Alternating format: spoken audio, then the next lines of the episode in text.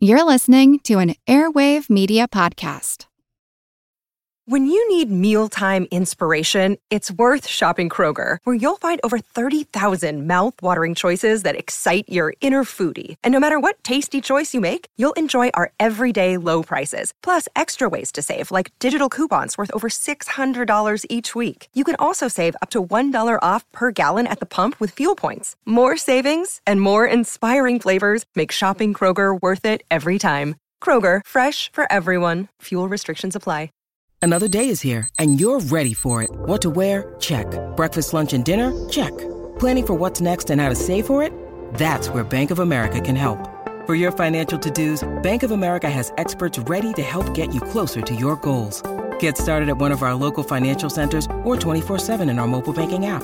Find a location near you at bankofamerica.com/talktous. What would you like the power to do? Mobile banking requires downloading the app and is only available for select devices. Message and data rates may apply. Bank of America N.A., member FDIC. Hey everybody, I'm stepping in at the top because this episode is the surprise I promised at the end of last episode. It's going to sound a little different for reasons that will soon become clear. So I am here simply to assure you that you're in the right place, presuming you're here for The Constant. I mean, if you're expecting My Brother and Me, then I don't know what happened. But either way, stick around. So, Jane, what did your dad do? He worked for Disney in many different ways. He worked at the tree farm. He worked at the Magic Kingdom. He worked building the Animal Kingdom Park. What else did he do? He worked at the MGM Studios, which I don't think is called MGM Studios anymore. It's called like Hollywood Studios. Ooh, Jane and I work in special education, 8th grade. So the noises you hear are 8th graders eating lunch and also us eating lunch in the middle of another very busy day. Hollywood or something like that. So what was his main job title? Well, there's different people in charge of different parks. When he started, he was at the Magic Kingdom, so there was somebody else that was overseeing the plantings at the other parks. Mm-hmm. And then he moved to the tree farm, which I think is what they called it, where they grow all the trees and topiaries as kind of backups for what's going on in the park. So if anything should happen to any tree or topiary, they can whisk in the middle of the night with a replacement and nobody will be the wiser. It'll look like it's always been there. You're never going to see a sapling growing in the parks. You're always going to see a mature tree that looks like it's always been there. You're also never going to see anybody like planting flowers during the day or pruning or mowing or doing any of that. That all happens in the middle of the night. Why? Because it's the magic of Disney. Do you think that everything is perfect at all times? You don't see the behind the curtain. You don't see what the work involved, right? It's all magical. So. It's all magical. It just magically is always perfect. Yes. Yes, and the thought that someone was working was like unpleasant or mundane. Right. Well, I think probably the thought is that it takes away from the fantasy of it, right? That you're not going to see people out there like mopping floors and scrubbing the walkways and stuff because it's just always sparkly and lovely, right? Right. The guests are supposed to just, feel that everything is just always lovely at Disney, right? Yeah. It's magical.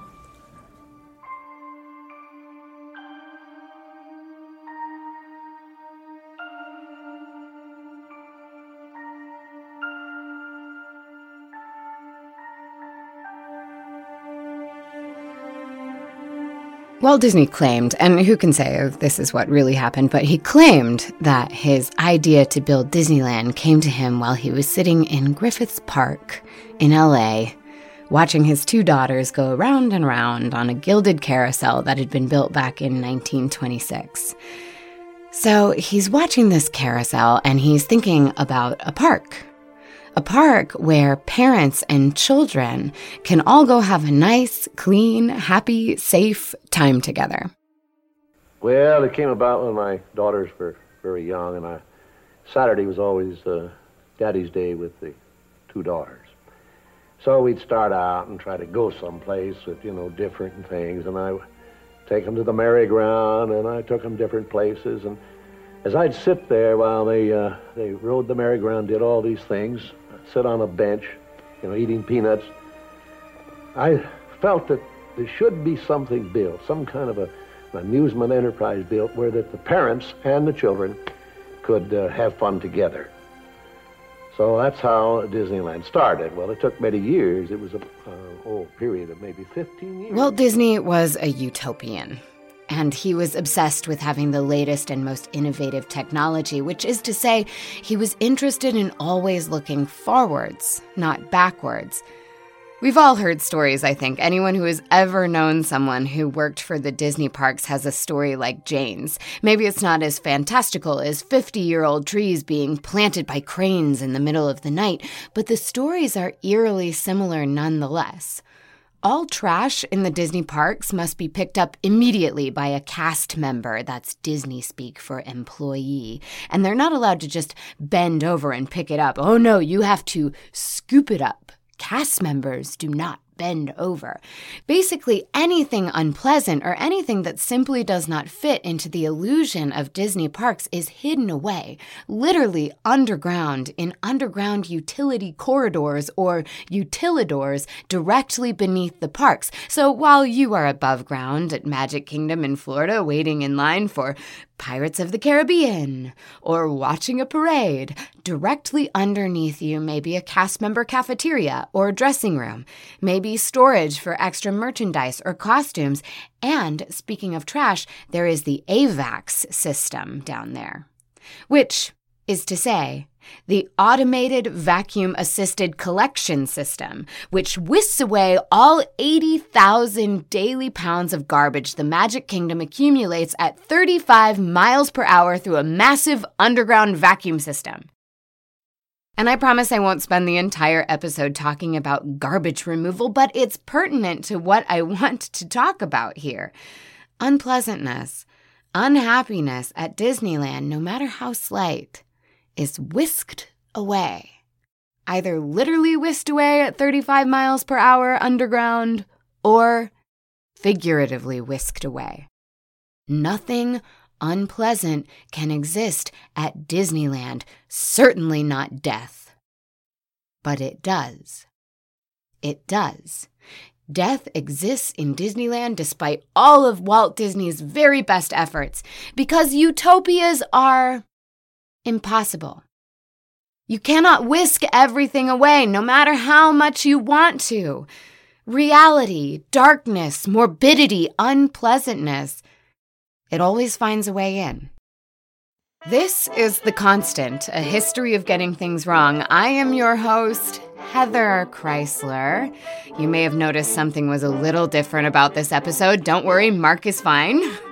If you're a regular listener of The Constant, a Constantine, you know me as someone Mark mentions occasionally, and you've heard my voice pop up on the show now and then. But even you regular folks may not realize that Mark researches, writes, records, and produces The Constant all on his own every 2 weeks, and that is a whole lot of work. So, in an effort to give Mark a spring break, I, myself, researched, wrote, recorded, and produced this episode all on my own. And since it is spring break, did I mention it was spring break? I thought I would take all of us on a little trip to Disney.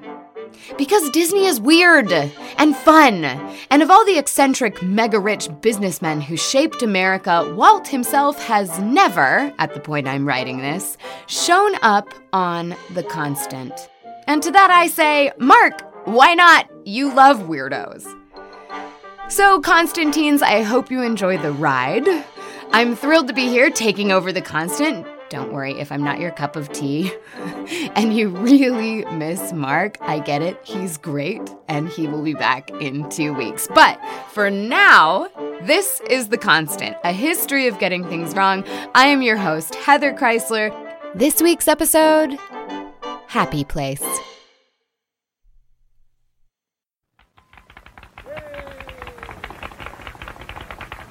Welcome to Disneyland.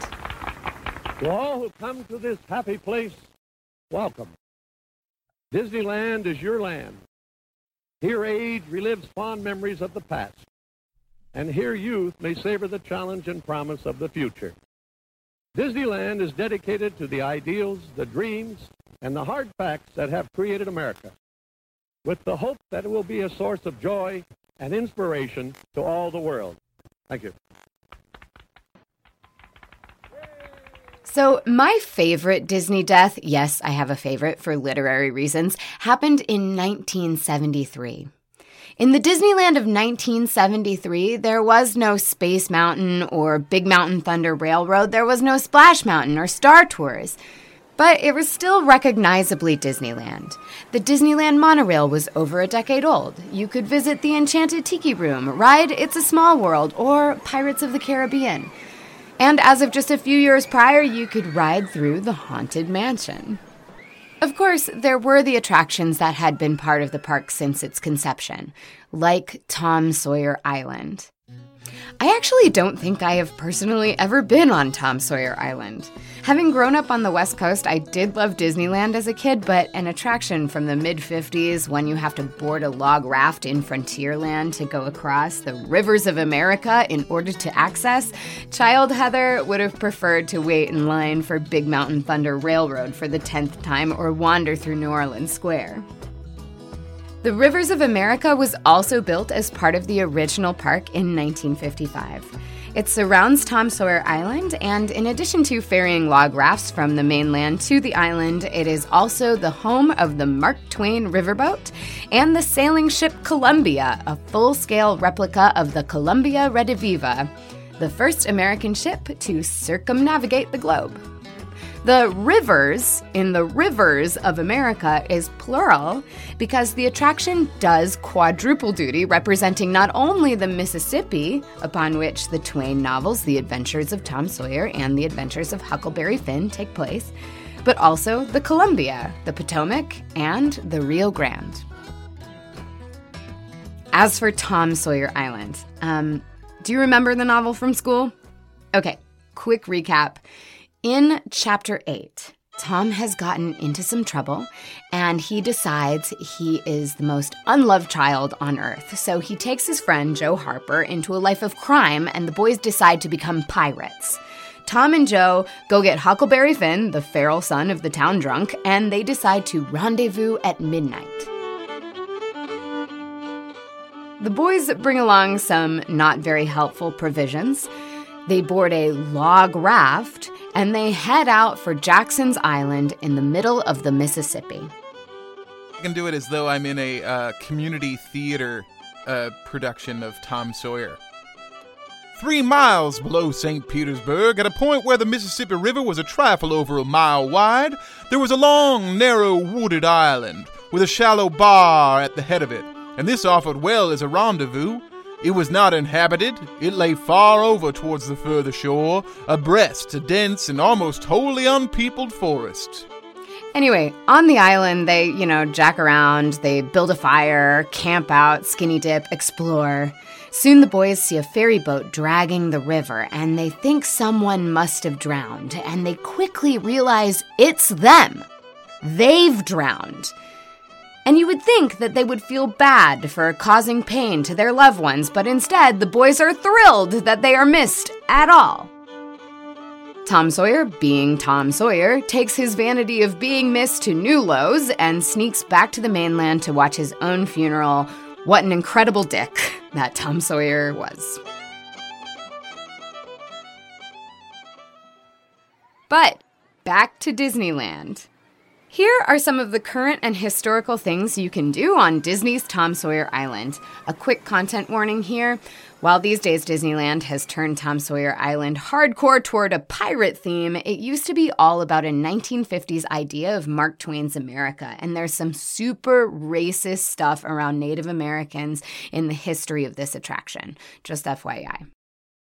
Back in 1956 on Tom Sawyer Island, you could visit Fort Wilderness. The fort was stuck forever in the War of 1812. The American flag it flew had only 15 stars.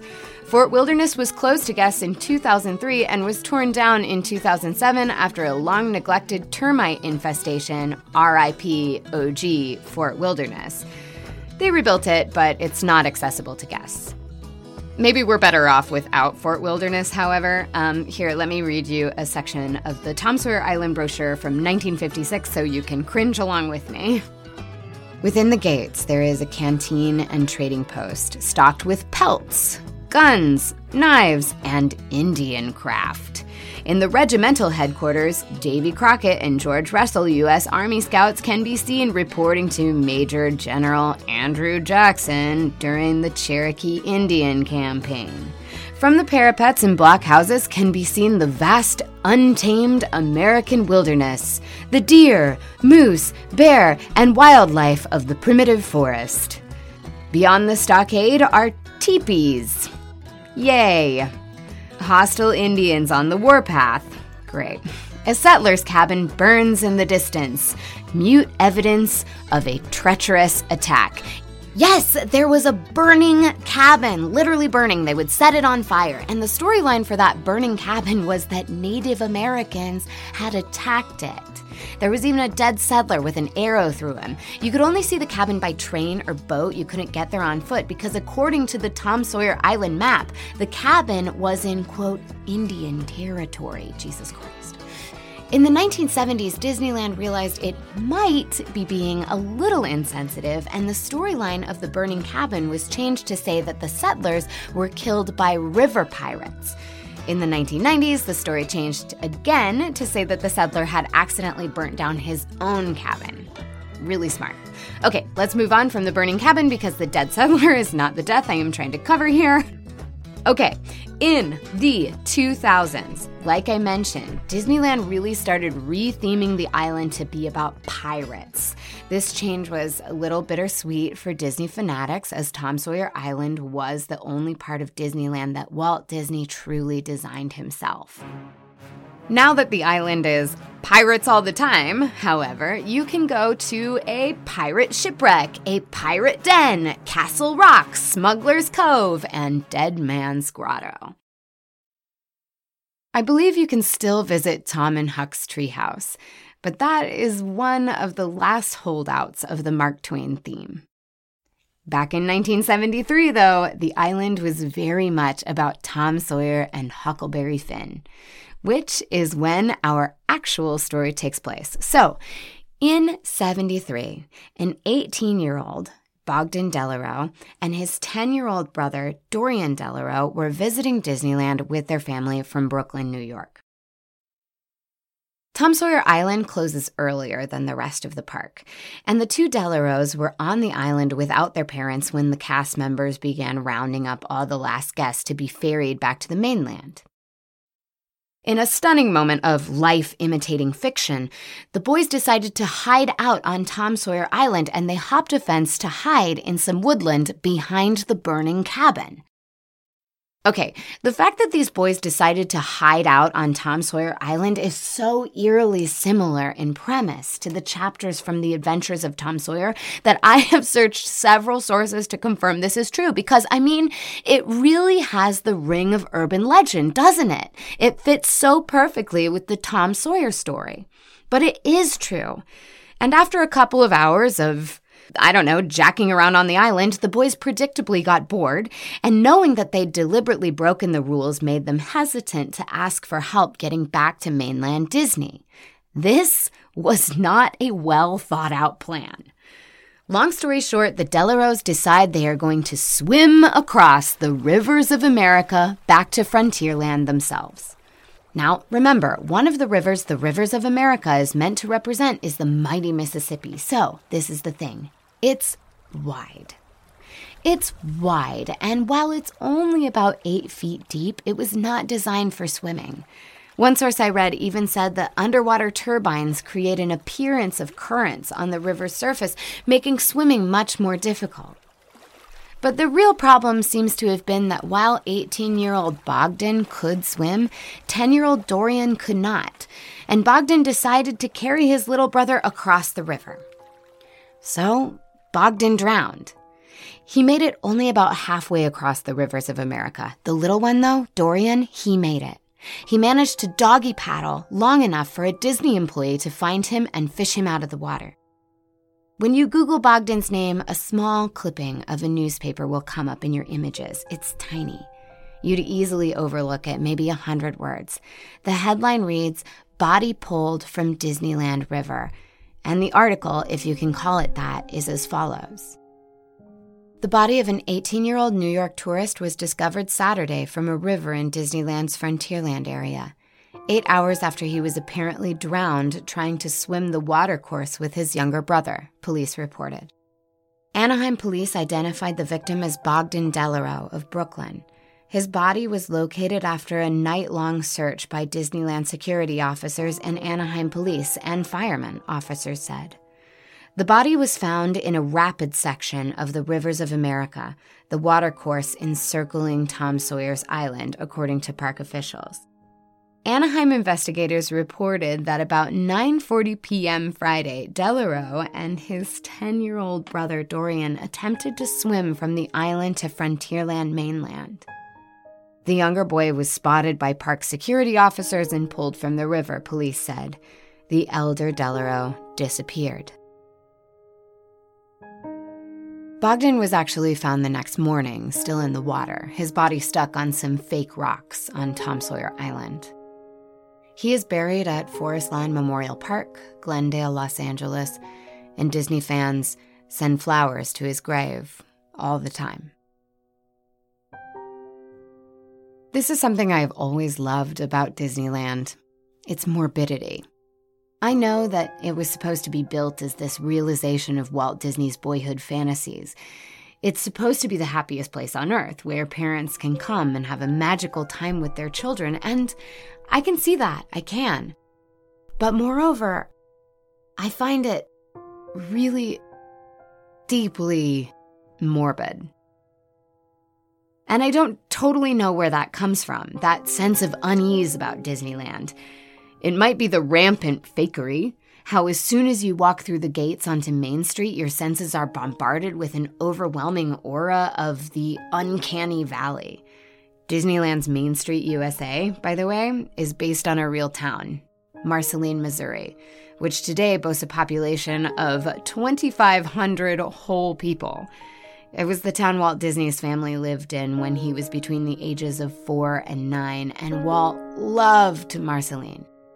He had all these nostalgic, sepia-toned ideas about it. In a letter to Marceline's newspaper in 1938, Walt wrote, "To tell the truth, more things of importance happened to me in Marceline than have happened to me since, and are likely to happen to me in the future." So Main Street USA is like walking into Marceline, Missouri around the turn of the century, and that is what I mean. It's a little ghostly. Walking into Main Street USA is a little disorienting, like you're walking into a memory of America that you never personally experienced, but you still somehow knew was there. And I am not alone. The amount of people who dig Disneyland because it gives them a creepy feeling is staggering. Look, I am always discussing ideas for episodes with Mark and titles. I like to think I'm really good at naming the episodes of this show. And I asked Mark to do Deaths at Disney a lot, but he would never do it because Mark thinks that this ground is too covered, and he's right. So many people are obsessed with the Disney creep feeling. Google this stuff. There are podcasts, blogs, Tumblrs, remember those? Articles, entire YouTube channels, all dedicated to creepy stuff about Disneyland. We can't get enough, which is why next, and there's no gentle way to segue into this, so I'm just going to say it, I want to talk about the head.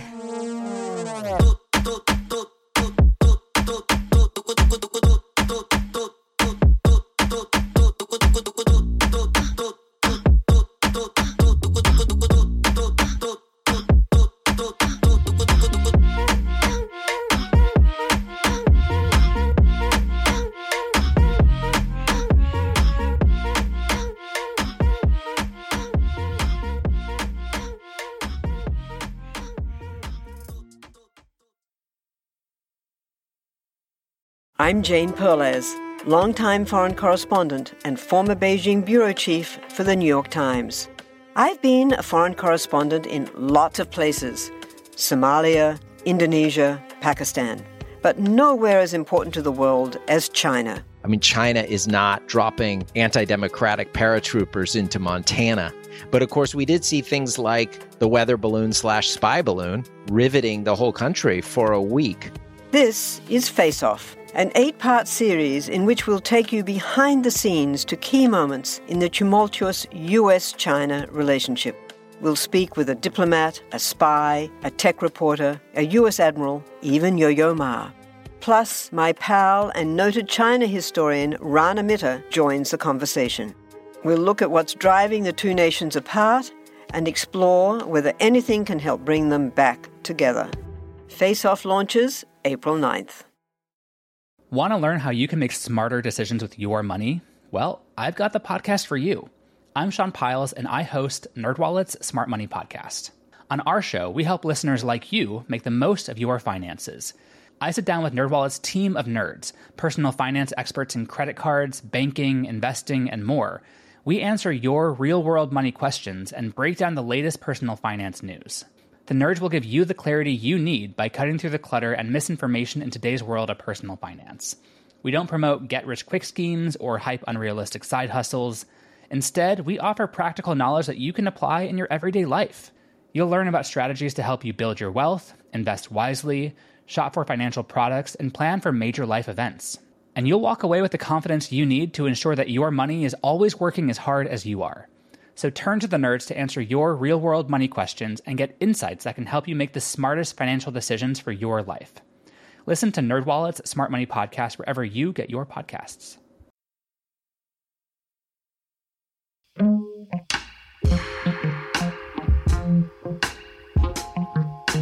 So Walt Disney died on December 15th, 1966, at the age of only 65. He died of lung cancer because he smoked a lot. And if you think having a constant smoking habit seems to go against all the perfection and cleanliness Walt Disney came to represent, so did he. Neil Gabler's biography, Walt Disney, published in 2006, is an extremely comprehensive, absolutely fascinating, and honest take on Walt Disney's life. In it, Gabler makes a point of showing the true Walt Disney, the determined, ambitious young visionary, and the perfectionist boss. Disney's employees would say you always knew when the boss was coming down the halls to check on your work because he had a telling smoker's cough that was nearly constant.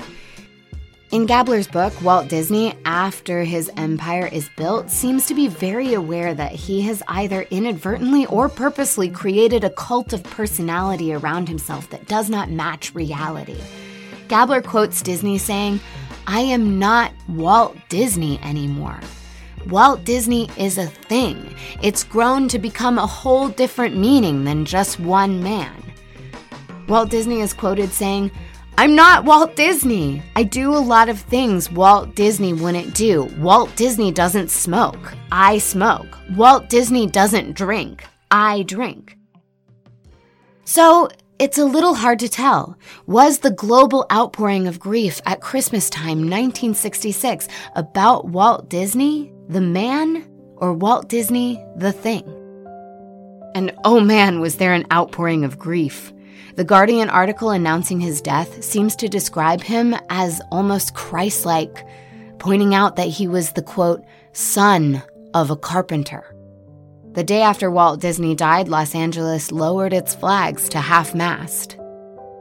The LA Times ran half a dozen articles about Walt Disney, including an editorial quoted as saying, "There will be grief in Bangkok and Bangor, in Cairo and Chicago, in Paris and Philadelphia, as grown-ups and moppets alike realize that this man's wonderful talent has been stilled." The Miami News ran a cartoon by Don Wright depicting Mickey surrounded by friends: Bambi, Donald, Goofy, Pluto, Dumbo, Jiminy Cricket, Thumper, Lady, Happy, Grumpy, Dopey, a Dalmatian puppy, and that mouse from Dumbo, whose name is apparently Timothy, all stand near each other in tears. The Disney family funeral, however, was private.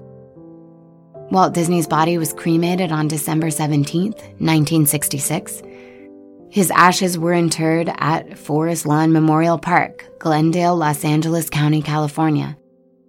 And yes, that is the same cemetery where Bogdan Delaro was buried less than a decade later.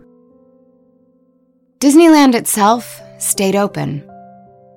There was discussion about closing the park, as had been done for the assassination of John F. Kennedy some years before, but the attraction stayed open.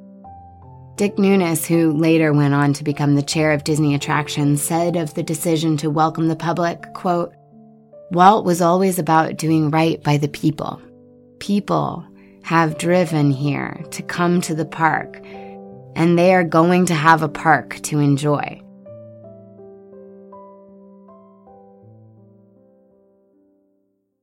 So that's all very sweet and sentimental, but as I have covered, you can't keep the Disney creep factor down, which is probably why mere weeks after Walt Disney's death, a tabloid called the National Spotlight, Spotlight is spelled S-P-O-T-L-I-T-E, apparently ran a story about a reporter who breaks into the hospital, disguises himself as an orderly, and discovers Walt Disney's cryogenically frozen body. So this rumor... this clearly fake, ridiculous idea that Walt Disney's body, and if not his body, then just his head, is frozen somewhere waiting to be thawed has persisted and persisted and persisted. It persists the way the gerbil rumor about Richard Gere persists. There is a certain type of person who associates the name Walt Disney with a blue, dead, suspended head somewhere in the deepest bowels of Disneyland to this day. As late as September 15, 2021, a rumor that Walt Disney's head was set to be thawed began to circulate. It began as an article published by the Daily News with the headline, 55 years after his death, Walt Disney's frozen body will be thawed December 2021 in an attempt to bring him back to life. Now let's be very clear. The Daily News is a satirical publication. The article was satire. Still, on September 23rd, the Facebook page Disney After Dark shared the article, gleaning more than 92,000 likes in less than a week. Suddenly, the internet was Disney head mania with thousands of people, most of them joking, one hopes, on pins and needles for the second coming of Walt Disney that December. He did not rise because he was cremated back on December 17th, 1966. The frozen head rumor is unstoppable. There is a, again, hopefully joke, theory that Disney's head is locked away somewhere beneath the Pirates of the Caribbean in Disneyland. And while that is all obviously untrue, it is, at least as rumors go, understandable. Reason number one why this stupid head thing is understandable. I said Walt Disney died at the end of 1966, right? Well, the very first person to actually be cryogenically frozen dies less than a month later on January 12th, 1967. Okay, roll back the clock. Roll it back with me. Roll back to 1962. It is 4 years before Walt Disney passes after undergoing surgery for lung cancer. And a book has just been published, written by the father of cryonics himself, Robert Eddington. And that book is called The Prospect of Immortality. Eventually, The Prospect of Immortality was published in 9 languages and was part of the Book of the Month Club. Eddington and his book were a media sensation, being featured in publications like The New York Times, Newsweek, and Time magazine. And yes, with his obsession with new technology, it is unlikely that Walt Disney had not at least heard of this book. Often referred to as complete nonsense by the greater scientific community, the concept behind cryonics is fairly simple. The Alcor Life Extension Foundation, this is wild, look this up, Alcor is spelled A-L-C-O-R. This is not Disneyland. This is real life. The Alcor Life Extension Foundation, founded in 1972 and located in Scottsdale, Arizona, describes cryonics thusly. Cryonics is the practice of preserving life by pausing the dying process using sub-freezing temperatures with the intent of restoring good health with medical technology in the future. So yes, the idea is that they freeze your body or just your head in liquid nitrogen, and someday, in the future, we will have technology that can unfreeze you and bring you back to life. The first person to ever be frozen, or cryopreserved, was Dr. James Bedford. He was a psychology professor at the University of California. Okay, Bedford died of kidney cancer that had metastasized to his lungs, and then he had his body frozen. And he's not the only one. Alcor is only one company like this one. Excuse me. Nonprofit, and they boast 182 frozen bodies and 116 frozen heads, as well as 33 frozen dead pets. A fairly cursory glance at Google before this whole idea made me too sick to my stomach suggested that you can get your own body frozen for around $200,000 and your head frozen for $80,000. And I could talk about this all day because really there is a lot to unpack here, and I'm going to suggest that maybe Mark put cryonics on the potential episodes list for the future because, to be honest, this is something he will explain far better than me, mostly because the whole thing totally freaks me out. But my point is, Walt Disney could have totally known and been interested in cryonics. He wasn't. He was cremated on December 17th, 1966. I am just saying, the dates do line up, and that is why the rumor is understandable. The second reason why the stupid head thing is understandable is that Walt Disney was always into the latest technology. The world of tomorrow. The carousel of progress. Which brings me to Tomorrowland.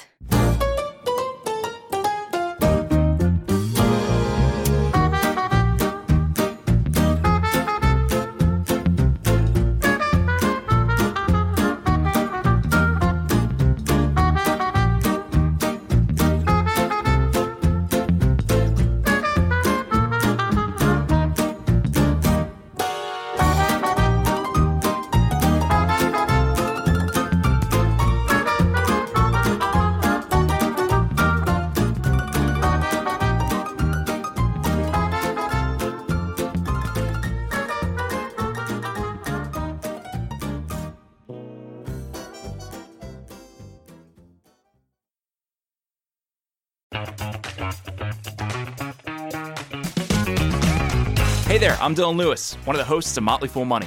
Each weekday on Motley Fool Money, we talk through the business news you need to know and the stories moving stocks on Wall Street.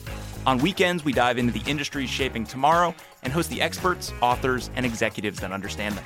Tune in for insights, a long-term perspective on investing, and of course, stock ideas, plenty of them. To quote a listener, it pays to listen. Check us out and subscribe wherever you listen to podcasts. Everybody shush! William Shatner has something to say. Cat and Jethro, Box of Oddities. What do you do when the woman you love dies? Well, of course you dig her up and you live with her. Aww. The show examines weird things. There are plenty of old photographs from this time period of children out in the streets playing in and among the dead horse carcasses. Oh, I miss those days. Things used to be so much simpler. Cat and Jethro. Then there's the urine wheel, which sounds like a really bad game show. They've done weird things. Cat and Jethro, Box of Oddities. That is really mysterious. Join Cat and Jethro Gilligan-Toth for the strange, the bizarre, the unexpected, as they lift the lid and cautiously peer inside the Box of Oddities. The Webby Award-winning Box of Oddities podcast from Airwave Media.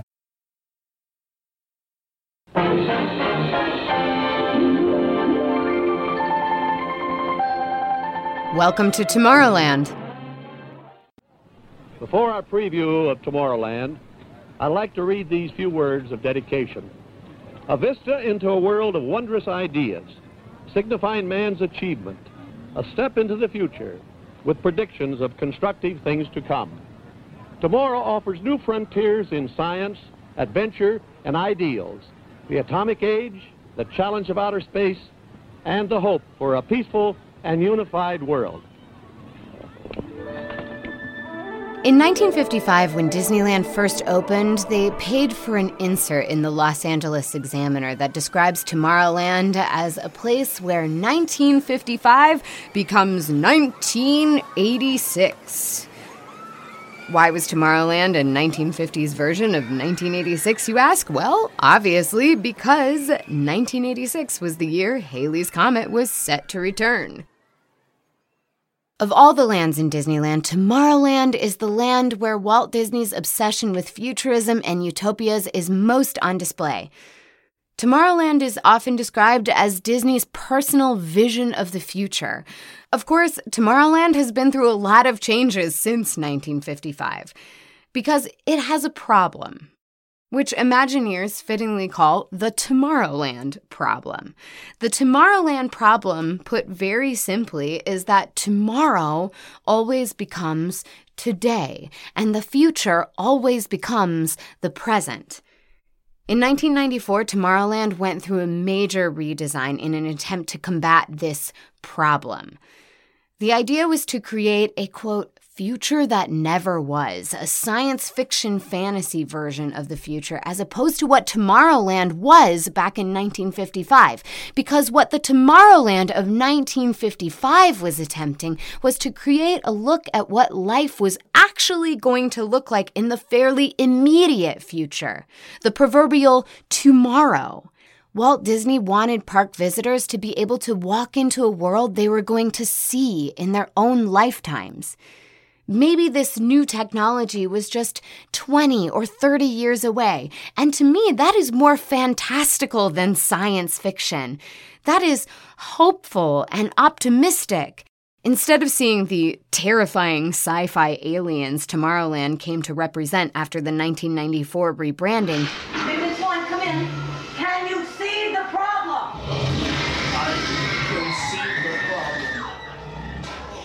you could see your own actual future and all the wonder it was going to bring. And yes, Disneyland's early version of what 1986 was going to look like was a little funny, with chintzy, retro-looking attractions that felt dated as soon as they opened. But regardless, it was an exciting glimpse of what was going to come. Here are some fun predictions from early Tomorrowland. There was the ever-popular Autopia attraction, where anyone can drive, regardless of age. How I loved it at 11. This attraction was meant to give Americans a glimpse into the soon-to-be national interstate system. From 1957 to 1967, one of the more notable attractions in Tomorrowland was the Monsanto House of the Future. The purpose of the home was to show off the possibilities of modern plastics, and you could tour it. The House of the Future featured picture phones where you could see someone's face while you talk to them on the phone, remote controls for televisions, flat screen televisions, and the kitchen even had a microwave oven. And of course, there was space travel. Y'all, there used to be a rocket ship in Tomorrowland. It was called the Tomorrowland Moonliner Rocket, and it would take you and your family to the moon. It was a simulated moon mission that took about 10 minutes, but still, this is 1955. Neil Armstrong didn't step foot on the moon for 14 more years. The rocket ship was what big futuristic dreams are made of when you wish upon a star. And then, there was the Carousel of Progress. Now, another of our World Fair exhibits that features the audio animatronics is the Carousel Theater of Progress. Here, Walt Disney is going to stop and momentarily flirt with a magic carpet doll from It's a Small World. Well, how do you do? This is the Carousel Theater of Progress. In Act One, the audience meets an audio animatronic family. The time is just before the turn of the century. So, as Walt mentioned just now, the Carousel of Progress was an attraction that was originally built for the 1964 World's Fair. It moved to Tomorrowland in 1967. Somewhere between a play and a ride, the carousel was a story of American progress. In the ride, a set of animatronic characters meant to represent a, quote, typical American family, so white, heteronormative, dog, picket fence, you get the gist, show you what it's like living through the advent of electricity and the various technological advancements of the 20th century, and actually now the 21st century. This ride is now located in Orlando and needs to keep updating for modern audiences. The, I guess, gimmick of the Carousel of Progress and how it gets its name Carousel is that instead of having the stage move and change, the audience would actually rotate. You would be welcomed into the attraction by a Disneyland cast member acting as host. Then the audience would rotate clockwise, believe it or not. That is somewhat important to this story. The audience would rotate clockwise around various stationary stages.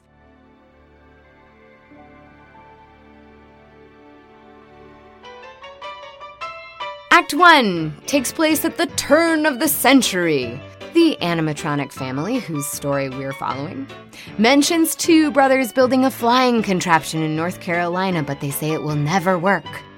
They're excited Thomas Edison is working on new electric lights. No more gas lanterns. There are new horseless trolleys and a machine that helps you do laundry in only 5 hours. Act 2 takes place in the Roaring '20s. The set is filled with new electric appliances, the family is getting their news on the radio, and they're enjoying indoor plumbing. Act 3 takes place in the fabulous '40s. The family has a television, and it even works sometimes. They also have a food mixer, which is being improperly used as a paint mixer to put up new wallpaper. Act 4 takes place in the 21st century. This is the act that gets the most updating, as we are here in the 21st century and our actual technology just keeps getting more and more fantastical. There are voice-automated appliances and automated plumbing. Grandma is playing on a virtual reality video game. After that, you leave the Carousel of Progress with its catchy, optimistic theme song in your ears, hopefully thinking, there is a great, big, beautiful tomorrow. The carousel was hugely popular, but as Disneyland moved into the 1970s, audiences for the old carousel attraction began to dry up. General Electric, who had sponsored the attraction since its conception, wanted a new audience for the carousel and asked that it be moved to Disney's new park in Orlando. This left the space open for the original Carousel of Progress available for Disneyland to create an attraction for the upcoming American Bicentennial Celebration. Okay, sorry, I have to just take a second here to acknowledge that they were getting ready for our country to be a whopping 200 years old. God, we're really such a baby country. It's amazing to think about that sometimes. Anyway, Disneyland's American Bicentennial Celebration was set to have an attraction where the old carousel had been. It was an attraction that would have it all.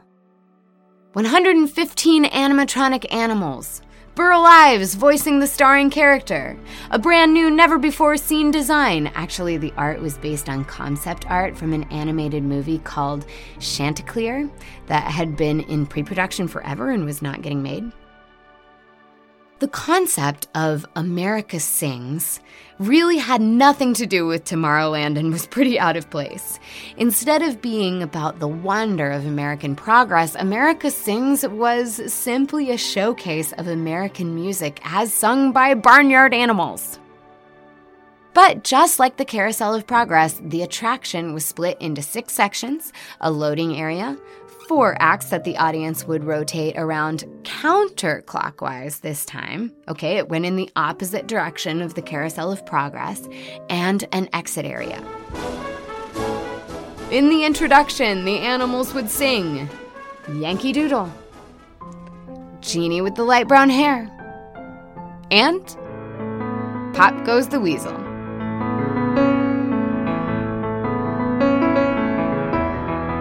Act 1 was the Deep South, where you would hear songs like Lil' Liza Jane, My Old Kentucky Home, Polly Wally Doodle,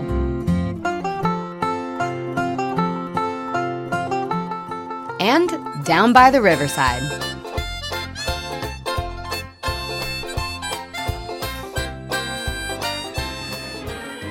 Act 2 was called Heading West, where you would hear songs like I've Been Working on the Railroad and Home on the Range.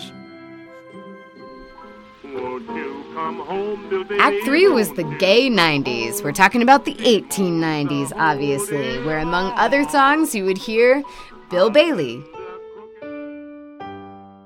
Sweet Adeline,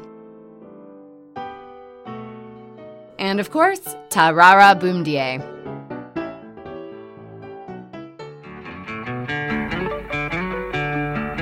And Act 4 was Modern Times, where you would hear modern hits like Hound Dog and See You Later, Alligator.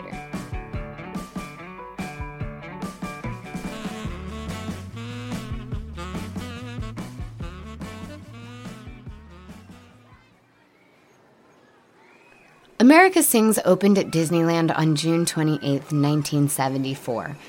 Just like with the Carousel of Progress, a Disney cast member, acting as host, would greet guests and get them started on their journey. One of those hosts was named Deborah Gale Stone. She was 18 years old, both the oldest child in her family and the only daughter. Deborah was a beautiful blonde from Santa Ana, and she was working at Disneyland for the summer to save money for her college tuition at Iowa State University, where she was enrolled for the fall term. Deborah was a talented scholar and athlete. She excelled at both track and swimming, and she had graduated from Santa Ana High School with top honors. She is also hands down one of Disneyland's most infamous deaths. So here's what happened. On July 8, 1974, America Sings had been open for less than 2 weeks. Deborah called her parents to say that she and her boyfriend were engaged to be married. They had just gotten engaged that night, and Deborah was only 18, so she was really calling to ask her parents' permission. Then she went to work as a host for the evening on the new attraction. Near where the host sat, there was a stationary wall, and there were the rotating walls that moved along with the audience. When the attraction was the Carousel of Progress and the audience rotated clockwise around the stage, the moving wall was moving away from the stationary wall. But if you'll remember, in America Sings, the audience rotated counterclockwise. And no one quite knows how this happened. There was a small space where Deborah worked, and Deborah was a small girl, by the way. She was about 5'5" and only 100 pounds. There was a small gap between the only stationary platform and the moving wall, and it's unclear if Deborah maybe leaned into the gap or tried to jump through to talk to another cast member, or if she slipped and fell. One source says Deborah had been horsing around somehow. Somehow, Deborah ends up between the stationary wall and the moving wall. At 11 p.m. that night, a patron in the adjacent theater heard what can only be described as gut-wrenching screams. And he saw what he thought was a child being, according to the City Weekly, June 16, 2004, quote, pulled between the moving walls and the stationary ones. The cast members said they also heard screams but assumed it was part of the show. It was a brand new show after all, and I can't blame them for not being totally familiar with it. But regardless, Deborah was slowly, agonizingly crushed to death. In the City Weekly article, Bill Stone, Deborah's father, recounts being told by the police what happened to his daughter. It was around 2 o'clock in the morning when we got the phone call, he says. It was somebody who lived on another street saying the deputy sheriffs were looking for us. Just about the time I hung up, they pulled up to the house. Deborah's mother, Marilyn, is quoting saying, "When you hear that, you go into shock. The feelings are there, but they're dulled to a point that you really aren't feeling anything." Deborah Gale Stone's death is remembered in excruciating detail across the internet to this day, and although America Sings kept playing at Disneyland until 1988, Deborah's death seems to have remained synonymous with the attraction in our collective memory. Disneyland itself shut down America Sings for 2 days, and then the ride continued on, business as usual. After a few days, Deborah Gale Stone's death was whisked away at 35 miles per hour underground. Disneyland, whether the corporation wants to admit it or not, is a weird, chintzy, retro, creepy place. And it seems to me that every effort they make to make Disneyland not weird, chintzy, retro, and creepy only makes it more so. And look, in an average day at Disneyland, there are around 50,000 visitors. And some of those people, statistically, some are going to die. I'm not saying that people die right and left at Disneyland. Statistically, very few people have died. It's only in juxtaposition with Disneyland's insistence on adhering to their original concept and branding. Disneyland is clean. Disneyland is happy. Disneyland is new. Disneyland is perfect. That makes these occurrences notable. Not that they happen, but that we are told they aren't supposed to happen. When Mark first started The Constant, we discussed every episode at length. Really, we still do. And in the beginning, we were really focused on the thesis of the show. Everyone, even Einstein, once in a while, is wrong. And we would look at a fascinating topic and say to each other, yes, it's all very interesting, but what did they get wrong? So, I've just gone on and on about the things that make Disneyland weird. A little divergent from what our show usually discusses, I know. And I've been asking myself, what did they get wrong? I think my point is very simple. You can't create a place that is happy all the time. You cannot create the happiest place on earth. I think people get fascinated by the weirdness and creepiness and terror at Disneyland so often because deep down we know it's a lie that something could be that pristine, and we just have a desire to poke at it. We need grief. I think we, as humans, we crave it. We need grief to know what actual happiness looks like. Marilyn Stone was quoted as saying of her daughter, "One thing she was always interested in was finding some way to help others." In the years following Deborah's death, dozens of people wrote to her parents to tell them how she had made an impact on their lives. One man said that she had inspired him to kick his drug habit. People don't really say things like that without the impetus of grief, in my experience. So I guess that's it. I guess that's what I think. That human beings look at Disneyland and we love it. But we just feel like there's got to be more. That our sadness and fear cannot be eradicated by, singing barnyard animals and appliances from the future and Huckleberry Finn and Mickey Mouse. We just look at it and we know there must be something more to it. Late at night, taking away dead trees, or underground being whisked away. You just kind of went down to visit Mom and Dad. That was Mom and Dad's house.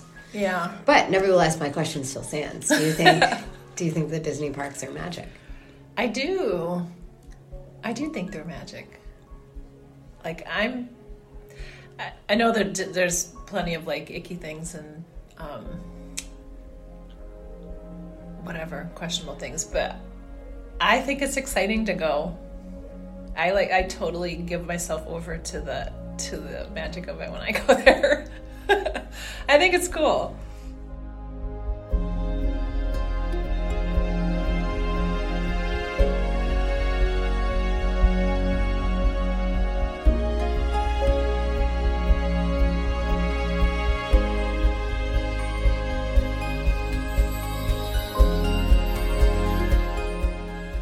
Thanks, everybody, for listening to my constant takeover. It was really fun to put together.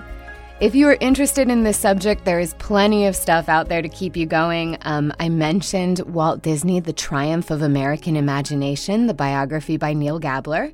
If you don't know the YouTube series Defunctland, definitely check it out. It's all about retired rides and attractions, some really weird stuff. If you want to support our show, and we really hope you do, please rate and review at Apple Podcasts. If you would like to hear episodes early and ad-free, all while supporting the show, you can become a Patreon, and that also gives you access to the ever-interesting and mysterious secret feed.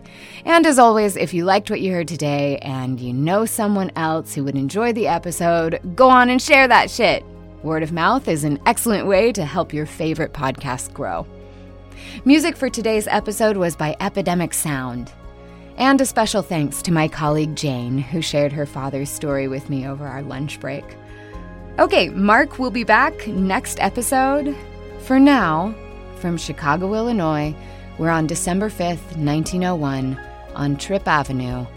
Elias and Flora Disney gave birth to a son and named him Walt. This has been The Constant.